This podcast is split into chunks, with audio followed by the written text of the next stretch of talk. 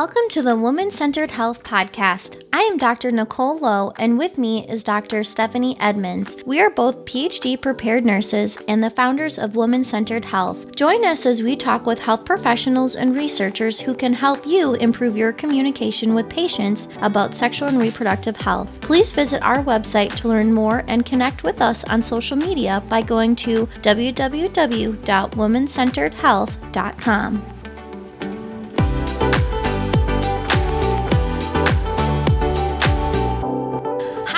And welcome to the Woman-Centered Health Podcast. Today we are speaking with Dr. Allison Saiz, a gynecologic oncologist, about health literacy. So fun backstory, Allison and I actually went to high school and played tennis together.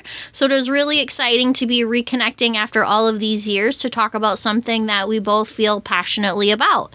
We also wanted to remind our listeners that you can find our newly redesigned show notes on our Patreon page by becoming a patron and supporter of the Woman-Centered Health Podcast by going to our website www.womancenteredhealth.com and click on the support us /Patreon tab. Also, if you missed our big news, nurses can now earn CE for listening to the Woman-Centered Health Podcast. So just check out mycehq.com or download the CEHQ app. Or you can go to our website and we have a button right on our front page that says Get CE for listening to podcast. So, hi, Allison. Thank you so much for being a guest on our podcast today. I'm so excited to talk to one of Nicole's former high school buddies. I think that's so awesome. So, the first question we always ask our guests is if you can share with our listeners a little bit of details about your background. Definitely. I first want to say thanks to both Nicole and Stephanie for inviting me to speak to your listeners today. It's been really fun to reconnect and see how we share common interests so many years after our high school tennis days. I am, like Nicole, originally from Northwest Wisconsin. I was exposed to women's health care at an early age. My mom was actually a pelvic floor physical therapist. I studied biology and French at the University of Wisconsin and spent a year abroad in a gap year where I taught English in the south of France during the academic year and then volunteered at a hospital in Tanzania before returning to Madison to attend medical school at the University of Wisconsin School of Medicine and Public Health. I chose to go into OBGYN, and my husband and I couples matched for residency out in California at UC Davis, where I completed my OBGYN residency back in 2019. I'm currently a gynecologic oncology fellow at Northwestern University, and that means that I take care of patients with gynecologic cancer, so cancer of the ovaries and fallopian tubes, the uterus, cervix, vagina, and vulva. I both operate for these cancers and give patients chemotherapy for their treatment. Well, awesome work that you're doing. And the other question that we always like to ask all of our guests is what informs your perspective? In other words, why do you do what you do and what is most valuable to you? Yeah, I'm in the field that I'm in and do what I do because I love taking care of patients. The longitudinal relationship that I have with the patients I take care of is really special. And when I first meet patients, many times they don't even have a diagnosis yet. And I talk through the different management options. Being their surgeon and then also providing chemotherapy is a really interesting and challenging time period to navigate. And then I have the two different sides of continued follow-up. Some patients we've cured with their treatment, and then some patients end up having their cancer come back, and I care through them through the time period of making decisions about stopping treatment and transitioning to hospice and or end-of-life care. I used to have people tell me all the time that I was too nice to be a cancer doctor, but I think if someone you loved had cancer, wouldn't you want their doctor to be nice during a challenging time? So outside of direct patient care, I have a particular interest in advocacy and healthcare policy, and I like to speak up on behalf of my patients on the local and national level. I feel strongly that healthcare providers should play a role in determining the ways we care for our patients, and I'm one of the Society of Gynecologic Oncology, SGO, Congressional Ambassadors, and also a member of the Legislative Affairs Subcommittee. First, how did I not know your mom was a pelvic floor physical therapist? That's awesome. You always just said she was a physical therapist. So I did not know that specific. Yeah. We love pelvic floor physical therapists here. As everyone should. Yes. Everyone should probably have one, too. I also agree with that. I'm clearly very biased on the fields, but it was really cool. And I certainly have some of the earliest memories of mine in thinking about women's health of my mom going through old like slide reel presentations where, you know, it's that physical thing that actually rotates and turns and like displays a slide up on the wall, which I guess dates me at this point. Many of our listeners probably haven't ever seen one of those pieces of equipment, but yeah, it was like vagina, like vulva, like, you know, going through these different things. So definitely had more exposure to women's healthcare than a lot of people growing up. Yeah, I love that. All right, so like we said today, we're going to talk health literacy, so let's jump right in. Let's start out broadly, and likely many of our listeners are already aware of this concept, but as a refresher, can you share with us what is health literacy? Health literacy is defined as the degree to which individuals have the capacity to obtain, process, and understand basic health information and services that they need to make appropriate health decisions.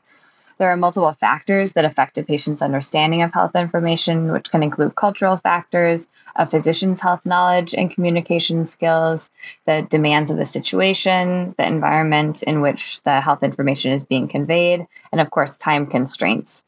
The responsibility for recognizing and addressing the problem of limited health literacy lies with everyone in the healthcare system, from primary care physicians to community-based or public health organizations. We'll get into it a little bit more, but because of the potential effect of health literacy on patient outcomes, healthcare providers in general should take appropriate steps to ensure they communicate in an understandable manner so that patients can make informed decisions about their healthcare. There's 3 different components of health literacy. The first is print literacy, so things that are writing and reading. The second is oral literacy, so listening and speaking. And then the third is numeracy, using and understanding numbers. And looking at the combination of those 3, over 1/3 of all the people in the United States have significant difficulty understanding health information.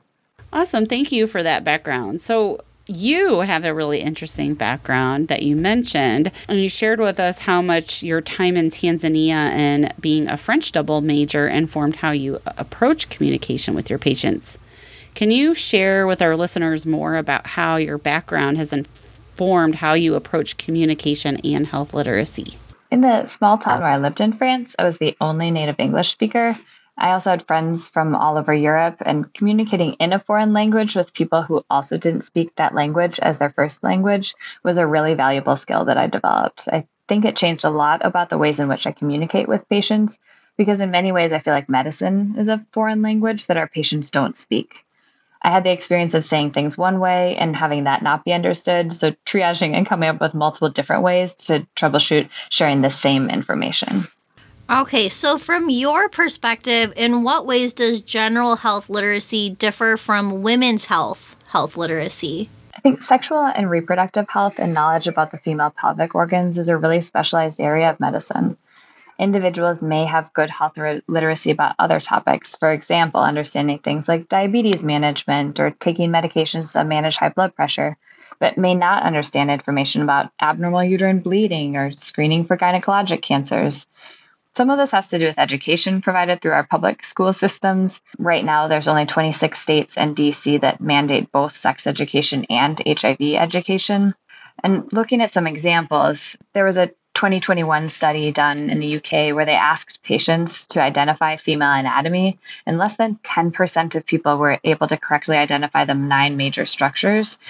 Less than 1/2 of the people knew that there were 3 different orifices. For anybody just clarifying, that's the urethra, the vagina, and the anus.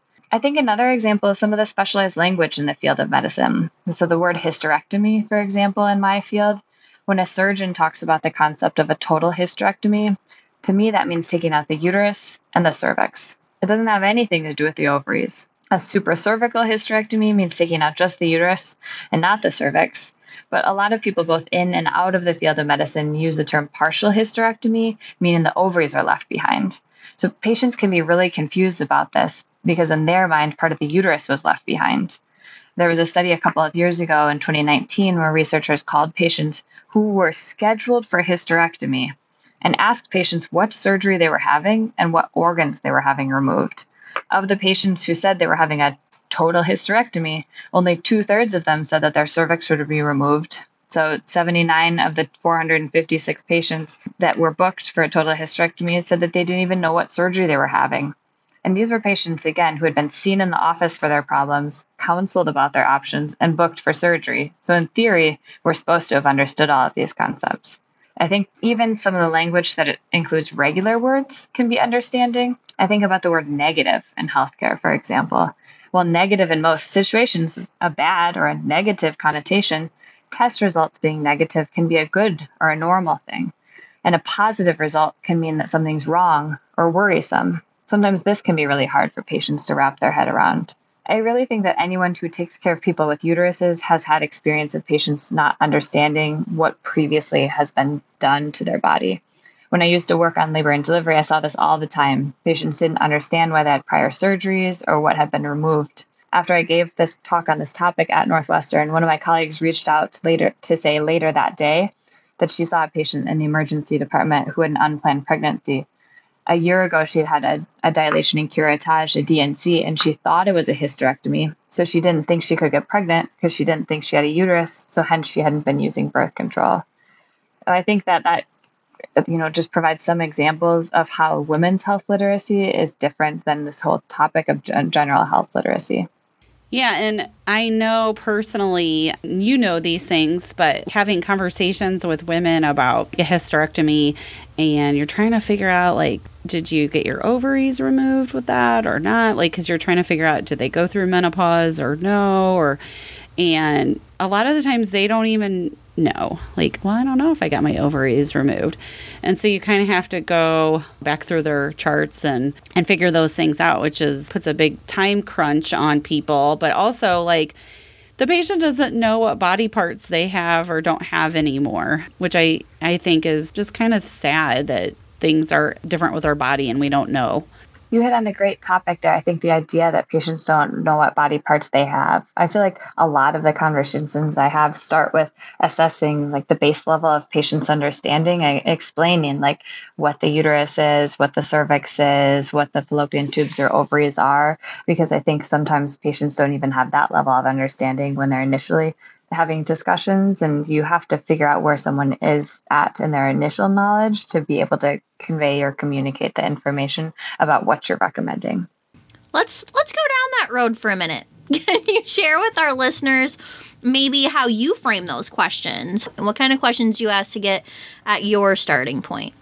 Yeah, so, a lot of times I ask initially just what do you understand what the diagnosis was that brought you into my office today? And sometimes even that is not what patient's impression is not actually what the referring diagnosis was or what someone was sent to me for. And then sometimes they'll say things like, my Pap test wasn't normal.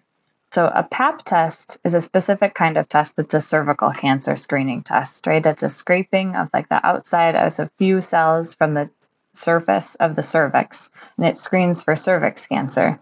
It's not the same thing as a speculum exam, just looking inside the vagina and looking at the cervix, and it's not doing the exam and feeling the cervix and the uterus. Sometimes patients will have it at biopsy that was done, and so something where it's a biopsy called an endometrial biopsy, that's a biopsy inside the uterus, and figuring out what patients understand about the previous procedure that was done and what the diagnosis was, I think helps me frame where to start the conversation. Sometimes they sort of understand things. And I think a good example is a patient that I saw yesterday in the clinic. She had a precancer of the uterus or complex atypical hyperplasia, sometimes also called endometrial intraepithelial neoplasia. So this diagnosis, she didn't understand if she had a precancer or she had cancer. And that's further made complex by the fact that 40% of the patients who have precancer actually have cancer. So the treatment that we recommend is more similar to what's recommended for endometrial cancer. And I think that investigating what patients' initial understanding helps me figure out how to communicate with them. If they don't understand anything about what's been done previously, then I try to explain not just what I'm recommending as far as next steps, but what led them to me and what their current diagnosis is and why they would need the additional treatment or additional procedures. So I'm looking at the questions, and I wish I would have added this. So if you can't answer it, I totally understand, but I want to ask it anyway. So obviously, what we're talking about here, health literacy is really important so patients know what their treatment is or know what their diagnosis means or just know their body in general. Do you know, kind of going down that rabbit hole, like what the research shows about the outcomes with people who have lower health literacy? Yeah, absolutely. By and large, it demonstrates that people who have lower health literacy have worse healthcare outcomes, regardless, even when you correct for other sociodemographic factors. So correcting things that are like age or a patient's income level, looking at ethnic background, race, any of those sorts of things that are thought of as additional like potential factors that could contribute into patients' understanding of what their care is, that actually, even if you take all of those out of the fields, then patients who have poor health literacy have worse health outcomes. I'm trying to see if I can bring up, I had some information here that I can pull for you. So AHRQ, the Agency for Healthcare Research and Quality, does some of the specific research on the effects of healthcare literacy in healthcare. So that some of their information, there was a systemic review that was done about a decade ago at this point, but they included 96 studies and 111 articles, 98 articles on health literacy, 22 on numeracy, and 9 that included both health literacy and numeracy. And low health literacy is consistently associated with more hospitalizations, greater use of emergency care, lower receipt of preventative screening like mammography and getting the flu vaccine, poor ability to demonstrate taking medications appropriately, poor ability to interpret labels and health messages, and poor overall health status and higher mortality rates, even after controlling for sociodemographic variables. That's a big deal. We need to take a minute and just let that soak in. Like, folks are having poor health outcomes, not because there's something biologically wrong with them, right? Like, it's not because they have cancer and that's why they have poor health outcomes. Like, this is outside stuff. These are things that clinicians can absolutely influence, but it's kind of like when we talk about racism. Again, it's not because Black women just can't have babies and that's why they have poor maternal health outcomes, because there's just something deficient with them. It's because of racism, which is, again, is something outside that healthcare clinicians play a huge, massive role in. All of it.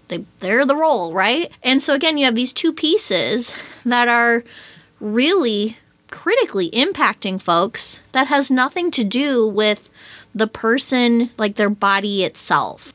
Yeah, their health outcomes are not because they live in a food desert. They're not because they don't have access to a healthcare facility. It's specifically the lack of understanding of healthcare information. Yeah, that's huge. You hit on another term that I just wanted to go over, and something that I've studied in my research life, but numeracy. Can you explain to our listeners what that is? Yeah. So, again, this goes back that some of these things are hard to understand. And some of it is specifically thinking about a dose, right? Like looking at information like take 8 milligrams or something like that. But more commonly, I think about it, especially in the shared decision making and the communication that's happening between a patient and their healthcare provider, and giving examples. So I mentioned a few moments ago this idea that in pre-cancer, that for an EIN diagnosis, a precancer of the uterus, that 40% of those patients already have a cancer at the time that they have that precancer biopsy. Some people don't understand that concept of 40%, right? If I then say that's 40 people in 100 people, or that's 4 in 10 people, or that's less than half of people, those are all interpreted in different fashions, and patients have a tough time conceptualizing specifics around numbers. And I want to loop in, I think this is a good time to also loop in something you had said to us over the phone, Allison, and that when you're changing your communication, it's not necessarily dumbing it down. Like, health literacy isn't about dumbing it down. So I was wondering if you could share, we had the pleasure of hearing you talk about that, if you could share with our listeners that conversation. Yeah. One of my favorite quotes about healthcare literacy comes from a book that's written by Joe Klein. It's called The 60-Minute Guide to Healthcare Literacy. And the quote is, "For effective patient communication, you don't need to use small words. Simply take a moment to explain what the big words mean." So it doesn't necessarily mean that you need to do something that is different. Say, for example, I'll say something like, "This will mean removing the uterus." Another word for the uterus is the womb. So people might understand, and saying something like, "This is where pregnancies grow or babies grow." Those are all different ways, kind of going back to what I was discussing in terms of different ways to say the exact same thing. I'm sharing that same information, but I'm explaining it and making sure that I'm using multiple different, potentially more well understood terms or terminology for that patient to then wrap their head around. So when I use the word hysterectomy, then going forward, or I talk about removing the uterus, we're all on the same page with what is coming out at the time of surgery. Yeah, so you're like educating them, for their own communication with future healthcare professionals. It's worth taking the time to do that because it also helps, and it helps inform future conversations, right? If you put up the time up front, it's like thinking about my background in public health and thinking about preventative health. If you work upstream of the problem, if upstream at the very start, you explain the concept and what's happening and what's going on and make sure that you're all on the same page, then as you move downstream, you can build upon that knowledge. As you're talking about adding additional treatment or changing treatment, if they understand what the initial diagnosis was and what the treatment was, then they'll be able to better understand why there's a need for a change or why there's a need to add something else. And so basically, I think this just gives patients the autonomy to be able to, it's the tools that they need to make decisions about what's going on with their body and to understand what's going on in their own healthcare. Well, the tools, and also empowering, right? That absolutely you get it, or not necessarily that you get it, but that you understand. And there's a lot to be said there. I totally agree. So as if you're a clinician listening to this and you're like, how do I know if my patient has lower health literacy or like that I need to explain something a bit more? I sort of hit on a little bit of that in asking, kind of starting or framing a situation around asking patients to tell me what brought them in to start with. But I think also some of this is sort of like early on using this teach back method, or if someone else theoretically taught them what was happening, saying, what is your understanding of what's going on right now? And having someone, if you have someone who comes in and says, okay, I had an endometrial biopsy, it diagnosed that I have an endometrial cancer. I understand that you're going to recommend surgery that's going to include a hysterectomy. That patient is demonstrating to me that she's understood what has happened thus far and is also already at the point where she's anticipating next potential steps. Whereas if I ask that and say, what's your understanding thus far? And all that it is they said I had cancer.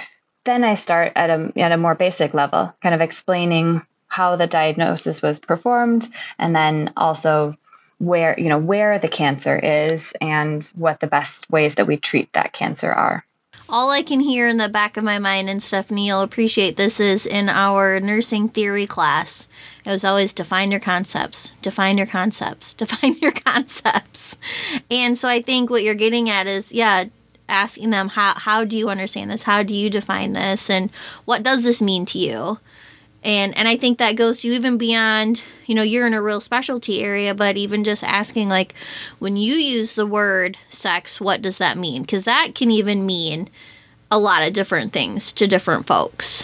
And I think as clinicians, we're really good at taking that stuff for granted. And we assume that people know what something means. And so really taking a moment to take that step back and assess for understandings is critical. The other thing I've noticed, and I don't know, what the research is backing this up. I might have an idea, but I've noticed even like my friends, very educated, probably have a master's degree or higher. I know my one friend, until his wife had a baby, he had no idea that a urethra and a vagina were two totally separate. So he was married for years and, like I said, very educated person, but didn't know those body parts. So I don't know if you can speak to, like, does health literacy really go with education or just kind of regular literacy, or how do those work together? Yeah, so I think that you can't assume that someone who has a higher education level has a higher health literacy level. Many times those two things are correlated, but just like you're bringing up, not always. And conversely, you may have someone who went to a relatively small amount of school or, didn't graduate from high school, but if they've been dealing with a chronic health condition for a long time, they can truly be the experts in that, and sometimes know more than I do or more than their providers know about a specific rare type of medical situation.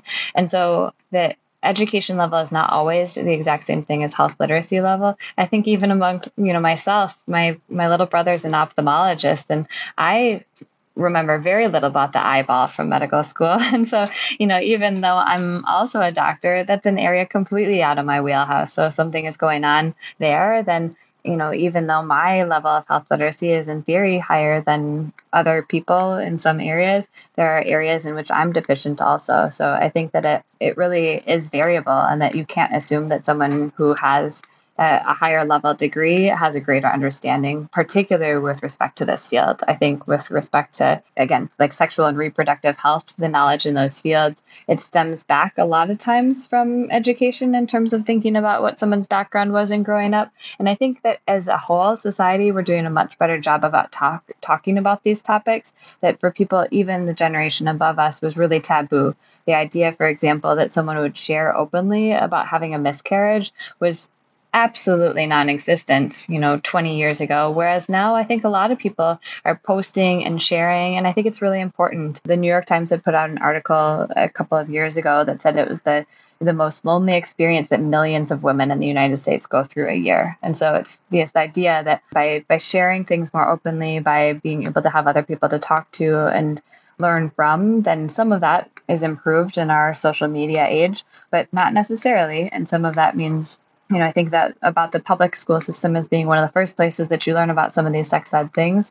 And back where Nicole and I went to high school, I remember in my middle school class, actually one of the girls is now a family medicine physician and trained with me at the University of Wisconsin. And her mom demonstrated how to put on a female condom, what a female condom was, and then had a model where she demonstrated how to insert a female condom. And that, I remember her just wanting to die in the back row because her mom was sharing all this information and we're in middle school or whatever. But, I think that was actually really progressive and forward to have something like that in such a rural, small town. I think there are a lot of areas, even in my class, you could have opted out of health class. So there are people that I graduated with that went to school that didn't get any of that education because you didn't have to participate in that healthcare class. It wasn't mandatory. For the record, I did not get that class. Were you opted out of that? No. I'm pretty sure my mom wasn't that on top of life. No. I wish I had that class. Me too. Nicole's a year older and a year smarter than I am. So. No, I wouldn't. I'm a year older, but I am. Okay. I don't know about the year smarter. And it's funny when you talk, and I think this loops back to our original question, right? Between what's the difference between women's health literacy, and health literacy. And it's funny because, my husband's a dentist. So if I say dental dam, that means two very different things to us. Yes. There's only one place that goes for him, and I think of the other place. One hole and the other. Yes. Again, important to have appropriate communication and make sure that both parties understand what they're talking about and on the same page. Well, I really...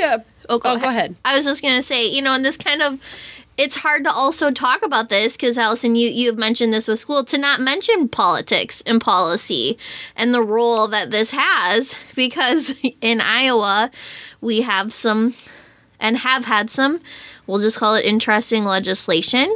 And one of those things was that, women can, when they were talking about shutting down abortion clinics, and they were talking about all the other places that women could talk to about women's health stuff. And one of them was dentists. And I had to laugh when I saw that because I'm thinking of my husband, and that's the last thing he's going to talk about a patient. And again, it kind of circled back to that. There's only one dental dam that exists for him, and that's the one that goes in the mouth. And so, yeah, again, you can't You can't ignore policy. Also, it's tied to high health literacy, right? But just not in the same area, right? Exactly. So. Yeah, and that's what I was going to comment on is just I appreciate your comments about comparing OB-GYN to ophthalmology, and you're a physician, but you're not going to necessarily know all these things about eyes. I know, like, personally, sometimes I'll go into a healthcare situation for myself, and I won't disclose that I'm a nurse, or because I don't want sometimes that carries like assumptions, like the provider might think, she knows about this stuff, so I'm not going to explain it as much as I would to a person who is not in healthcare. But sometimes I want those explanations, because especially like with kids stuff, because I don't know very much about pediatrics, so I like that explaining. So I think it can kind of go both ways. Like you can kind of explain things to people even when they are in the healthcare profession. Yeah, I've had that same experience both as a patient and then I think as a, having people say like, I'm sure you understand this. And so then it sort of makes you feel less comfortable sharing that you don't understand something. So I actually purposely avoid that. And I never assume that someone, even if someone's who's coming to me is a physician or a nurse or, a tech or has some sort of medical background and is working in the same healthcare facility. I say, I give the same spiel to everyone. If there's something that you feel like you don't want me to talk more about, or you want me to move on to the next topic, just let me know. But I speak to all of my patients in essentially the same fashion, because I think that for everyone, it's important to make sure that we don't assume that they are coming in knowing everything, because even if in theory, even if you do know all of those things, if someone were a gynecologic oncologist and they came in and they had a gynecologic cancer, sometimes it's harder to hear those things. It's a stressful environment. There's a lot happening. You're overwhelmed. And the fact that something is stressful, there's great research that demonstrates that people take in less and understand less if the overall and like physical environment is a more stressful one, or they're in a situation where they feel like they're short on time or feel like they have to keep moving on, then they're less able to focus on what's being shared. Do you see any overlap? I know like in the news is obviously a lot about vaccine hesitancy, especially with COVID vaccination. Do you see like kind of this issue of health literacy as it pertains to COVID vaccinations? Yeah, I think that it's very interesting. People who choose to get vaccinated and then people who are choosing to not get vaccinated, the rationales that both of those groups of people are sharing for coming up with making those decisions. And this really comes back to figuring out how people make decisions about their healthcare and what resources that they're using to inform or to decide on those things, and their health literacy. Right? Their background in this and their understanding of what a vaccine is, how a vaccine works, because a lot of the frankly disinformation, it's not even misinformation. Disinformation is information that's being shared to purposely mislead the individual who's receiving that information. That disinformation that's out there, targets people who don't understand that this is not something that changes your DNA. Like it's all of these things that are being shared where people think like, oh gosh, like, the government can implant a chip in my body, or some of the like true conspiracy theories come from not a fundamental understanding of how the vaccines work. But then I think the other part goes back in a more general fashion, that because a lot of the communities and the populations that are choosing to not get vaccinated have an inherent mistrust or distrust of the medical community, and that's because of racism and poor information, things that have been done to healthcare communities, to individuals in the past that are completely not appropriate. If you had a family member and they didn't understand what they were consenting for and ended up having a procedure or a complication, and then they blamed the healthcare environment or the person who did that, then you're much less likely to be able to, to have subsequent family members or children and things like along those lines have trust in the healthcare community. So I think that communicating and sharing and talking with patients about the whole picture and all the different potentials is a hugely important thing. And part of the reason that we have all this, the people who are choosing right now not to get vaccinated and the distrust in that, is because of the history of poor communication and poor health literacy in the past. Yeah, thank you for that. There's a lot of good points. So we kind of went down like 37 different rabbit holes. So which is very common. Which is very common. I'm going to try and bring us back a little bit. So one topic that we discuss a lot on our podcast is consent. So what is the relationship between consent and health literacy? Consent is so important and so closely tied to health literacy. I like to say that consent is a process and not just a document.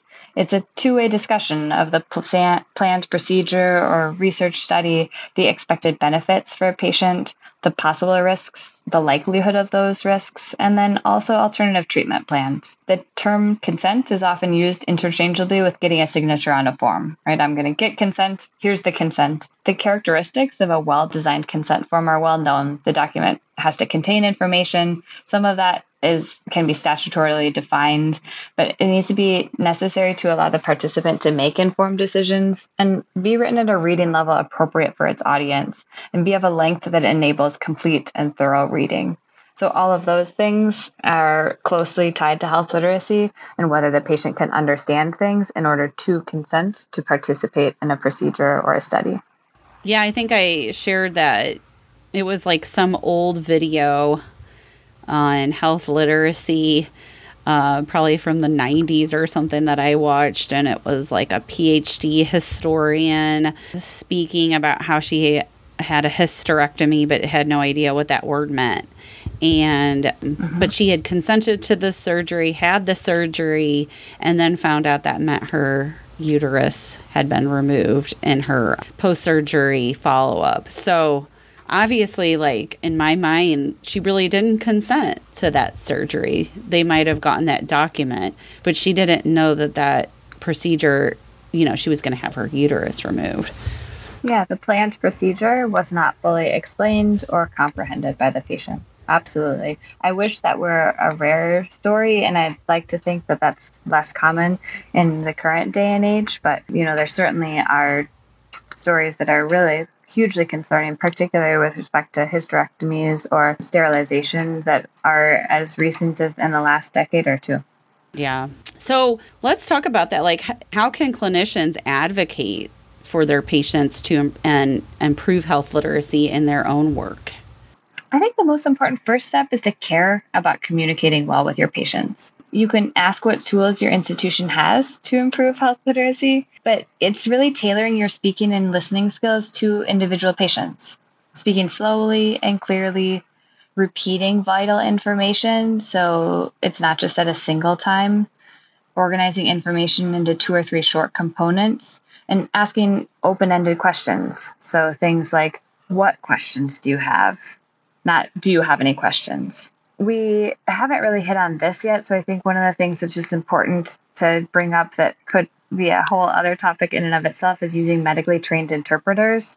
Checking for comprehension by asking patients to recite the health information in their own words is particularly important if it's in a different language, and it can take longer with an interpreter, which is challenging, but you know, building that time into the schedule to really allow for adequate communication, because it's particularly important for patients who don't speak English as a primary language to understand what's going on. And if the physician doesn't speak that additional language as a primary, as one of their primary languages, then making sure that you're sharing things and it's not, like I just mentioned, like short components where you're saying your diagnosis is X, Y, or Z, and then having that be interpreted rather than sharing a whole paragraph of material and expecting a medical interpreter to remember everything that's been shared by the physician or healthcare provider. Encouraging staff and colleagues to use plain culturally sensitive language and obtaining training in improving communication with patients.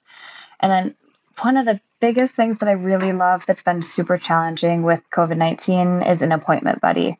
So having someone come to a visit with a patient, having a family member or a friend, a child, a neighbor, someone who is present, who's going to take notes, who's going to ask additional questions, who's going to write down things and be able to help be an additional person communicating and helping to also remember information from a visit so that when that patient goes home and they're thinking, what was it that we talked about with this again? They can talk with the person who is present with them at the appointment and kind of bounce some of those things off that person and have their appointment buddy remember something that they didn't or vice versa. Yeah, the appointment buddy, you know, especially when you think about the line of work that you're in, Allison, I mean, I could only imagine if someone told me I had cancer, well, there goes everything, you know, my ability to take in. Sometimes the eyes kind of glaze over. Exactly, yep. Like that's a lot. Or I think about my father-in-law when he goes to the doctor.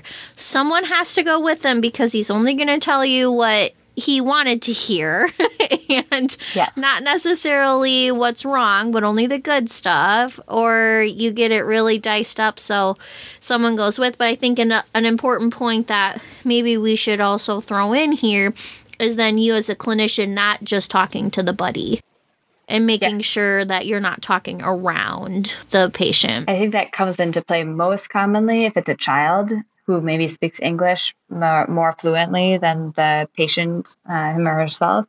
And I would like to point out, too, that this doesn't have to be someone who's physically present. I think sometimes, you know, we've gotten a lot better about telehealth and ways that we can incorporate other people in ways that, you know, a couple of years ago we wouldn't have dreamed of. So even if it's just the patient in the room, calling in to have someone who wanted to be present, who can't physically be present for that appointment, allows that person to hear that information and to maybe not be quite as present as if that person were there physically in person, but to at least get to hear all the information that's being shared. And again, help to remember some of those key points or help to clarify something that is challenging to understand. So obviously time is a big issue for clinicians because we never have enough of it. So listening and educating patients takes a lot of time. So do you have any tips or tricks or thoughts in regards to time and promoting health literacy? Yeah, I've already talked about a few things, and I certainly can share a lot more about some of the guidelines in the written patient education material that we share with patients. But I think that you can make the time that you spend with patients more valuable without necessarily having to make it longer.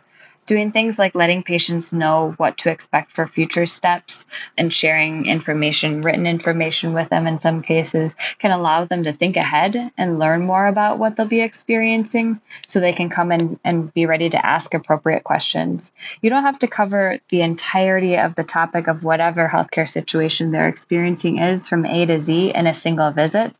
So I think about seeing a patient and establishing a relationship, making sure that they're comfortable with the information that I'm sharing and providing, and then making a plan for follow-up to say, at your next visit, this is what we'll be talking about so that they know what to anticipate. And I really, again, I can't stress enough that I don't think that it's always that you necessarily have to spend more time if you're maximizing the time that you do have. Spending the time giving the patients the tools that they need to make appropriate decisions about their healthcare allows you to save time in the future because then you don't have to re-explain everything when they come back for a future visit.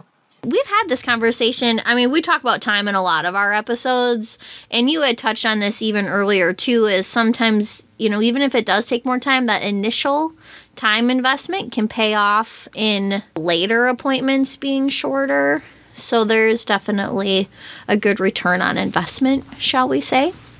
Yeah, I'm working on setting up my upcoming schedule. And, you know, if you have some control over for the clinicians, in scheduling more time for a new patient visit as opposed to a return visit, I think is really key. And knowing that it will take a little bit longer in that upfront visit, talking about things, and then building it into the day that there's more time for those visits. And then again, if you've already put in that initial investment, then the return visits can take less time.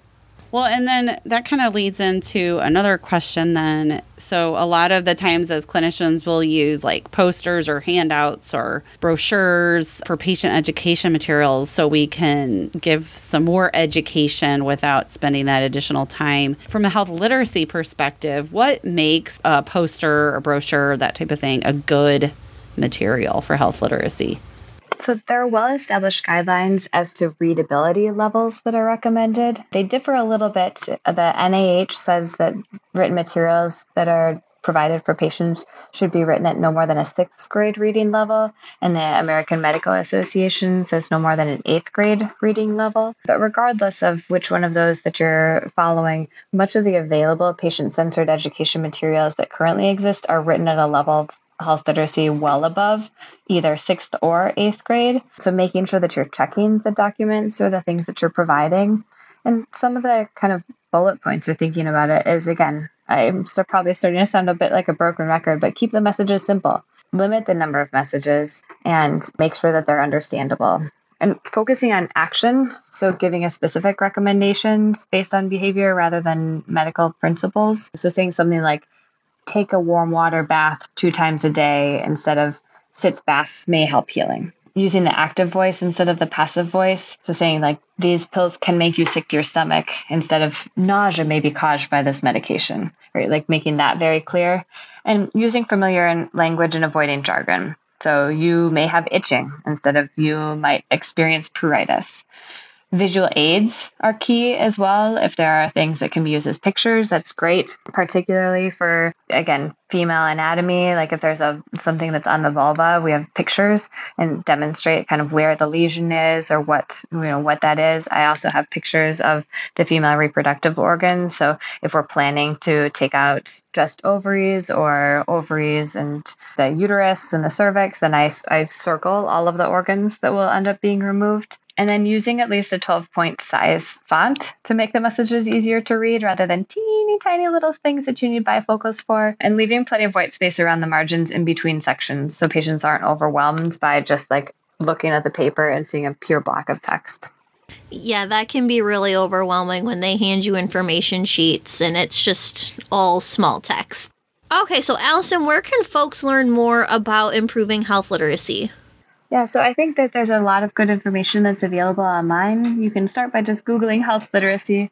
I brought up one of the books that I liked that's aimed more for patients than clinicians, but I think is helpful. It's called The 60-Minute Guide to Health Literacy, A Common Sense Approach to Informed Medical Decision Making. And then the Institute of Medicine has some good resources about health literacy and the prescription to end confusion that's available online, as well as the U.S. Department of Health and Human Services. The Office of Disease Prevention and Health Promotion has a whole section on health literacy that talks about the ways in which there are national plans to improve health literacy. Oh, you know what, Allison, I'd like to ask you, do you have any personal favorite sources that you get maybe your handouts from or your information from that folks could access as well? Yeah, it was interesting because as I brought up that we should have guidelines be 6th or 8th grade reading levels, I was actually a little bit disappointed because I queried our own, the Foundation for Women's Cancer, that FWC is one of the web pages that I've liked a lot for educational materials and covering things for patients, but it does fall guilty in that it is, studies have demonstrated that it's above this as 8th grade reading level, as high as up to the 13th grade reading level, but it does have good diagrams and pictures, and I think it has some good spring points, also talking about advocacy groups and some other people who are doing important work in the field that can link to other sites and information. All right. Well, Allison, I would personally like to thank you so much for your time and commitment to advancing sexual and reproductive health care through communication. Do you have any last thoughts that you would like to add before we end?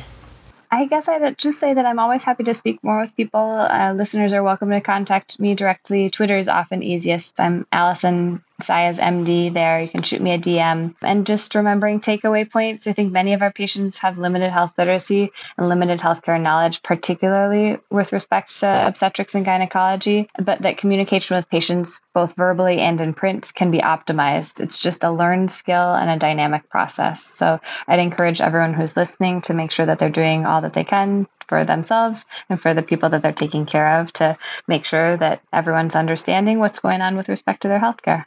Awesome. Thank you so much. And if you're looking for Allison, her last name is spelled Saiz. That might not be very intuitive based on how you say it. So I just wanted to clarify that for our listeners who may want to find you on Twitter. And as always, we hope that you enjoyed another episode of the Woman-Centered Health podcast. We are always looking for new supporters, sponsors, and guests. So if you'd like to be on our show or know someone who you think would be perfect, let us know. You can find more information on how to support us and contact us on our website at www.womancenteredhealth.com.